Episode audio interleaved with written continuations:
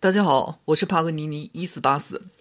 呃，这几次在说战国的变法，很多人觉得战国变法是说变法图强。问题是，真的是这样吗？我一直在强调，战国变法很可能是因为国君看臣下做大，往往都会篡位，为了自保进行的预防措施啊。因为啊，要是按照变法图强来分析赵国，赵国的胡服骑射，哎，那就是一个奇葩，压根儿不能算是变法。平民上升通道没说，土地改革没有，甚至连最基本的说一句招贤纳士的口号都没。你总没有办法说一个就改变了军制，一个换了衣服的行为叫做变法吧？呃，军队确实无比重要，但军队绝对不能算是国家政体的全部啊。可是，我们要是从国君要保护自己、制衡大臣的角度上来说，反过来再去看胡服骑射的话，那便能看出一些嗯不一样的风景来啊。说实话，我对赵国改革的核心人物赵武灵王 真的是超级佩服。因为赵武灵王的胡服骑射，呃，完全超过了我的想象。我说，战国期间各国变法要制衡奴隶主为首的大臣势力，需要去动员拉拢平民，要给平民阶层上升通道，给他们以希望。那赵武灵王说：“你呀，too young, too simple. You are native.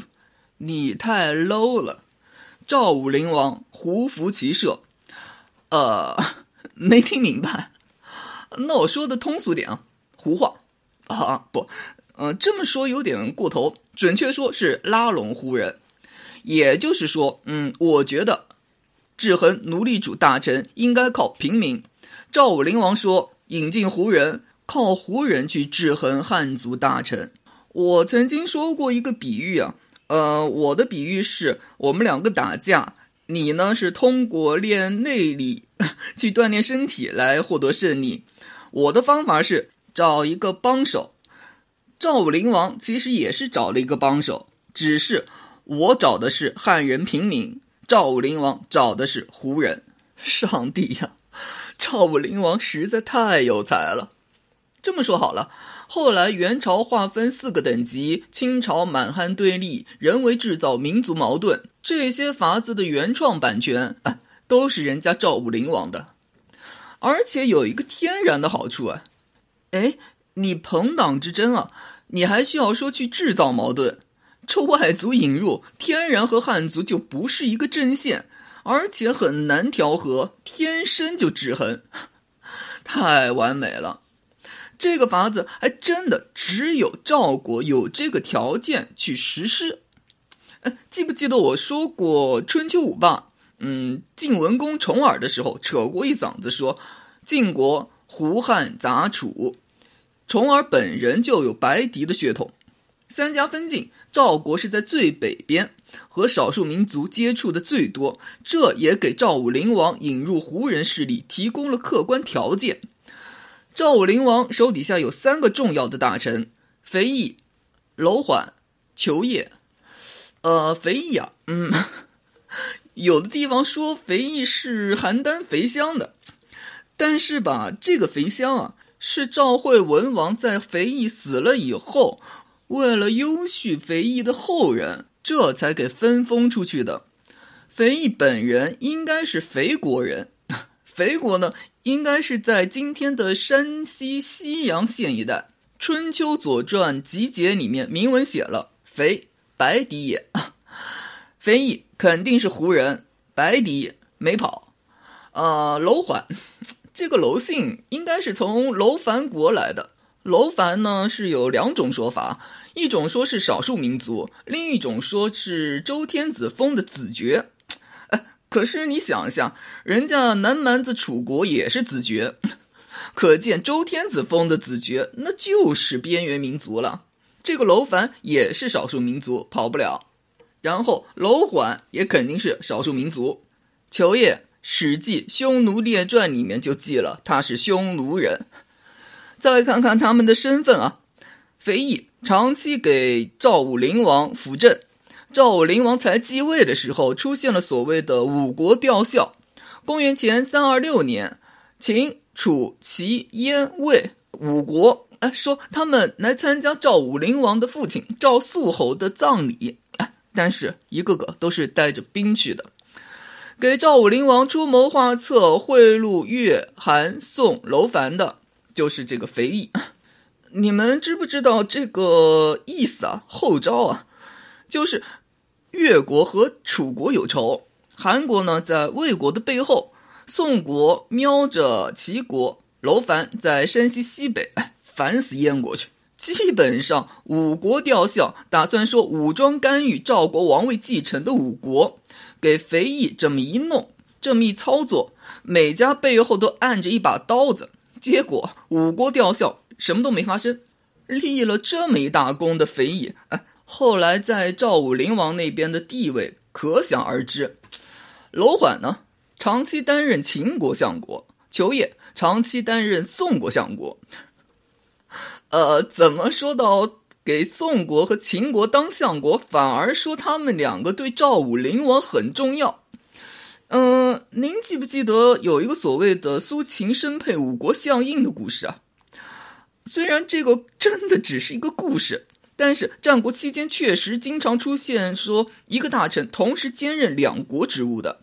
这个呢，其实是两国结盟的一种形式，能够代表赵国和秦国。赵国和宋国结盟友好的大臣，那也必须是赵武灵王的重臣，否则，您到秦国到宋国就能当相国？那两个国家的相国这么好混的？赵国来个县令到秦国能当相国？然后，赵武灵王在晋阳和代郡组建了赵国的骑兵部队——赵边骑，战国四大精锐，魏武卒。齐季基、赵边骑、秦瑞士，呃，那个虽然说《战国策》里面说赵襄子使延陵王将军车骑先知晋阳，仿佛说赵襄子的时候赵国已经有骑兵了，但是《战国策》是战国末年的书，和赵襄子时代过去了一百来年至少。至于说《史记·苏秦列传》里面是说赵肃侯赵地方二千余里，带甲数十万，车千乘，七万匹，素之十年啊。好像说啊，赵肃侯的时候已经有骑兵了。但是啊，根据现代研究成果，苏秦肯定不是赵肃侯的时候的人。而且在赵肃侯元年，齐向赵国借兵对抗楚国，赵肃侯给了精兵十万，革车千乘。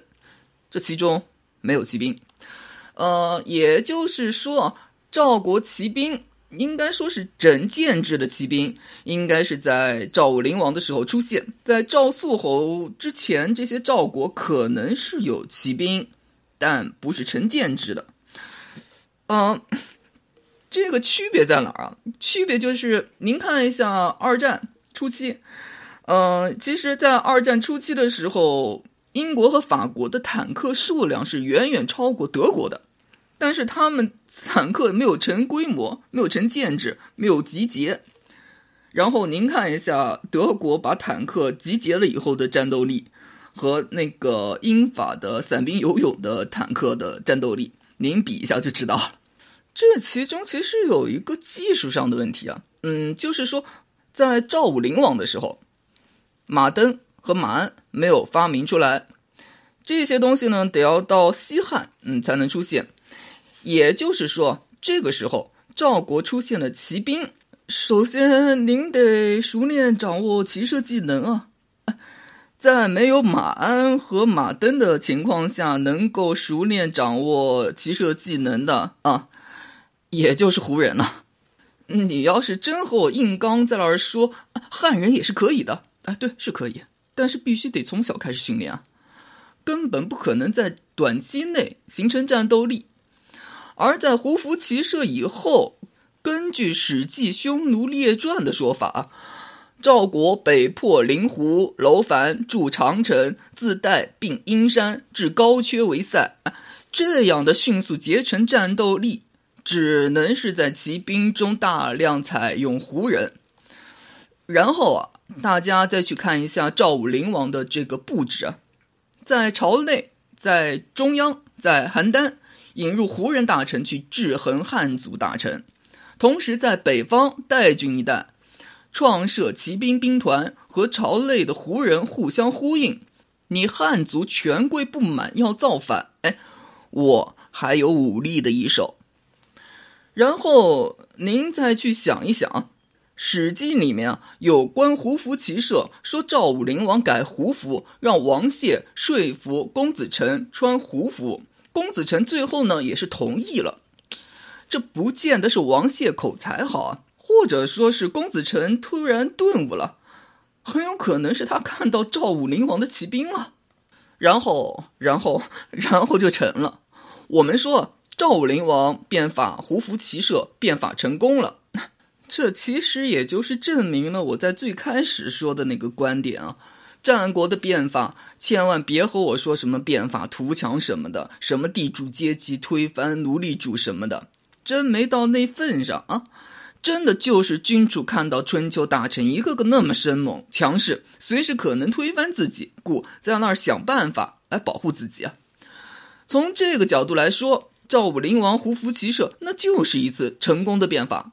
胡人大臣制约汉族大臣，胡人骑兵制衡汉族军队，赵武灵王的安全充分得到了保障。从赵武灵王的角度上来说，变法到这儿为止就够了。什么招纳贤人啊，有必要吗？我现在日子过得好得很啊，平民调动他们的积极性，为什么有必要吗？也就是说，尽管在我们这些后来人看，这个时候就是要变法图强、土地革命、拉拢平民，但是在当时的环境下、当时的条件下，并不是每一个国家都觉得有变法的必要的。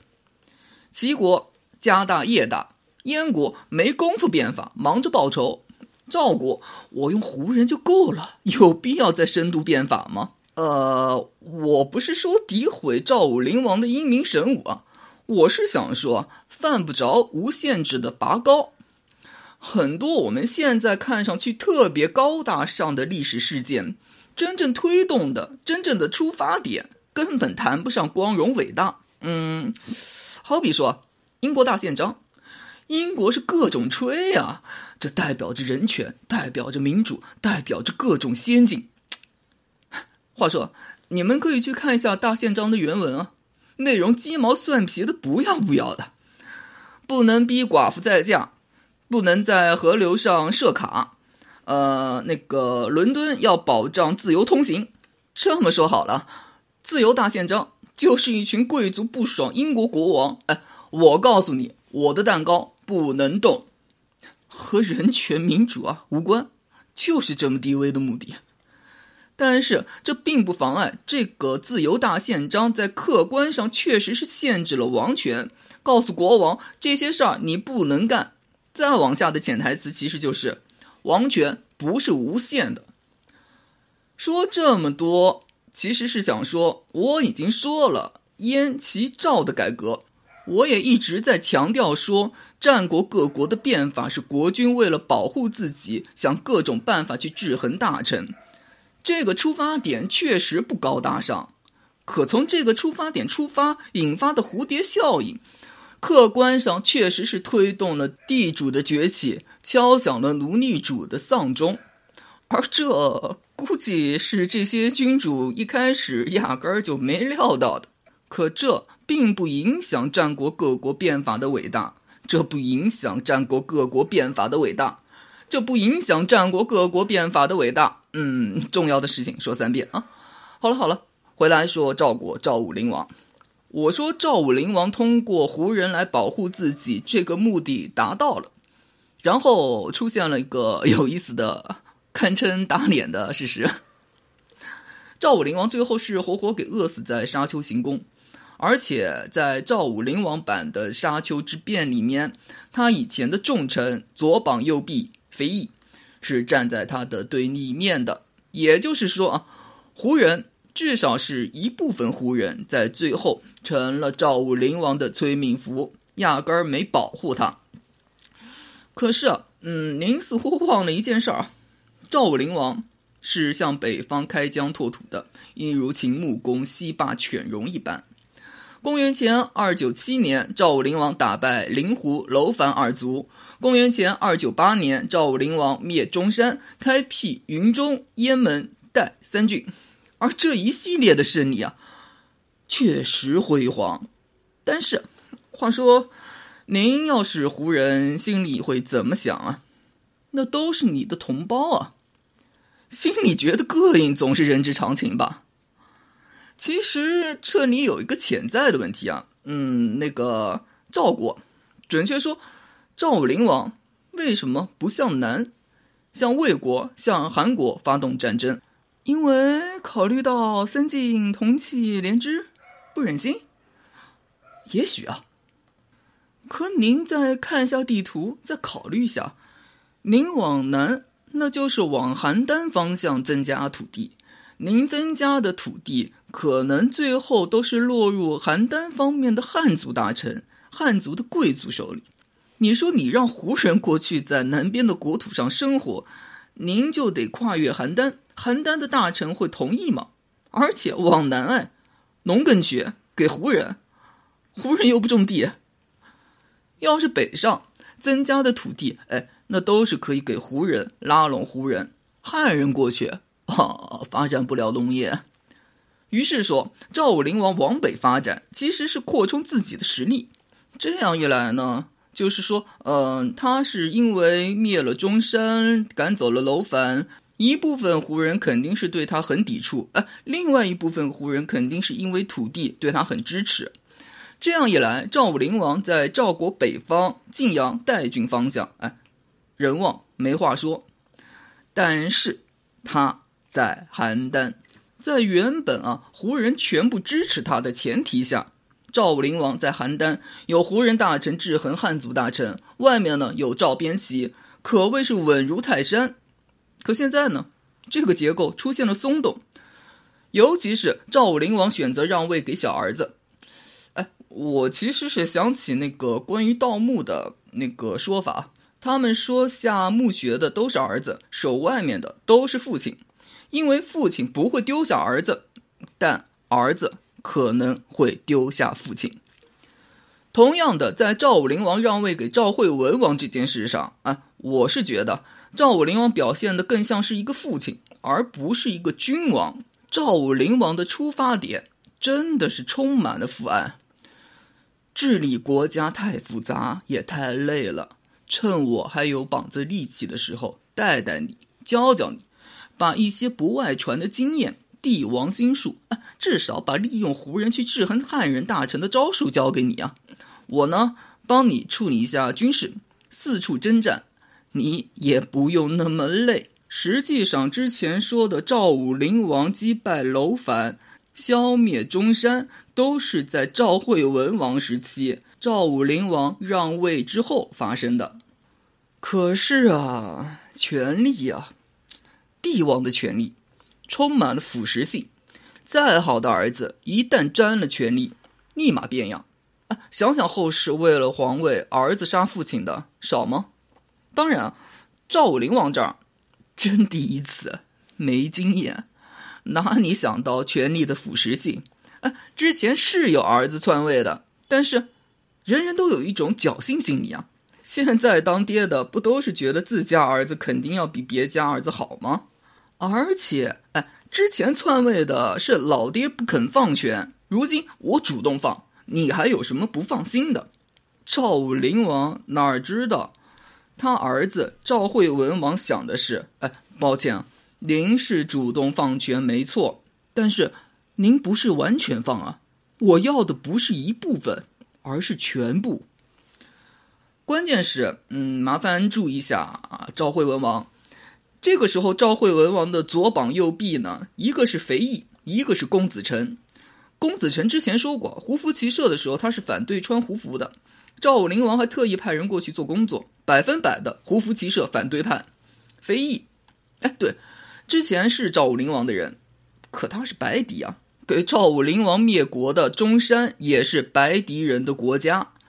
赵武灵王开拓北境，打击胡人，哎，肥义已经是赵武灵王的反对派了。这样一来，哎，您觉得赵武灵王反对派包围的赵惠文王，加上他自己就想大权独揽，后面会发生什么？赵武灵王其实也察觉出来了。史书上经常说是赵武灵王看不下去大儿子公子章向弟弟赵惠文王下跪，要把代郡封给大儿子。呃，这么儿女情长，其实有点温情啊。嗯，可是看过《琅琊榜》没啊？里面有个老皇帝，利用自己的儿子誉王去制衡大儿子太子，谁都别想威胁他的地位。用这个逻辑去推赵武灵王要封大儿子为代王，分裂赵国。呃，这个时候啊，在台上的已经是赵惠文王了。这个想法打从一开始根本没有可能。最大的可能性是，赵武灵王推出大儿子公子章去代郡，赵武灵王的根据地。赵武灵王这样一来，在邯郸有了外援，他好制衡赵惠文王。进而找回自己的权利。毕竟啊，在赵国北方，赵武灵王的号召力还是很大的。但是他和公子章都在邯郸，在赵惠文王的地盘上，汉族大臣以及胡人里赵武灵王反对派的大本营，这才有了赵武灵王的沙丘之变啊。实际上，这个时候赵武灵王已经算是给。严密控制起来了，要跑肯定跑不成。于是赵武灵王说：“哎，我去看一下我自己的陵寝，总可以吧？”呃，这个还真不好拒绝啊。嗯，元前二九五年，赵武灵王带着大儿子公子章，想利用去看自己陵寝的机会，呃，还不单单说是想跑啊，而是说要发动武装 政变啊。有一个细节啊，其实就是，嗯。赵惠文王也跟去了，你有没有想过赵惠文王为什么要跟去啊？其实他可以不用去啊，他跟去的意思其实就是，哎，万一路上老爹说是要跑，哪个敢拦啊？太上皇啊！除了说您这个皇帝在，您好出面拦，其他人真不好下手啊。而这可能就是赵武灵王的陷阱了。半夜，赵武灵王遣使和赵惠文王说：“哎，我想和你唠嗑唠嗑。”赵惠文王下意识的要去，肥义呢就劝阻说：“哎，我先过去一下，带你打打前站。”哎，还是那话，你们父子两个关系很好，你去那儿没风险，需要人打前站吗？赵惠文王一想，哎，也是啊，就让肥义坐自己的马车过去了。这个其实也好理解吧，大晚上的。肥义应该是临时听到消息，临时跑过去，一时半会儿找不到马车，那边催的又急，肥义呢就坐着赵惠文王的马车过去了。肥义也确实是跟了赵武灵王那么多年，知道这个不是个善茬，在他临走之前安排人手，随时准备去叫公子臣过来擒王，擒的是赵惠文王，然后赵武灵王和大儿子公子章的伏兵。骑射马车射杀了肥义。倘若说赵惠文王在马车里面，人肯定就没了。从这也可以看出来啊，当时赵惠文王和赵武灵王之间的父子矛盾已经到了不死不休的地步了。呃，史书上是说公子章假冒了赵武灵王的命令。那个他安排人去请赵惠文王的时候，是拿着赵武灵王的令符的。您说赵武灵王会不知道？令符说给就给，反正最后失败了。无论是公子章还是赵武灵王，然后赵武灵王给围困在沙丘宫里，然后，嗯，臣下问赵惠文王怎么办？赵惠文王没回答，哎，你说要他怎么开口？怎么回答？开口说杀，那是你爹，传出去就是不孝；不杀，哎，那边已经要杀你了，有一就有二，这次有肥义挡枪，下次谁呀？赵惠文王选择沉默。臣下呢？我是觉得他们应该明白赵惠文王的意思。哎，围困三个月啊，怎么着也能明白啊！赵武灵王最后活活给饿死在沙丘宫内。实际上，赵武灵王死了以后啊，胡人骑兵还在啊，毕竟那么猛呢。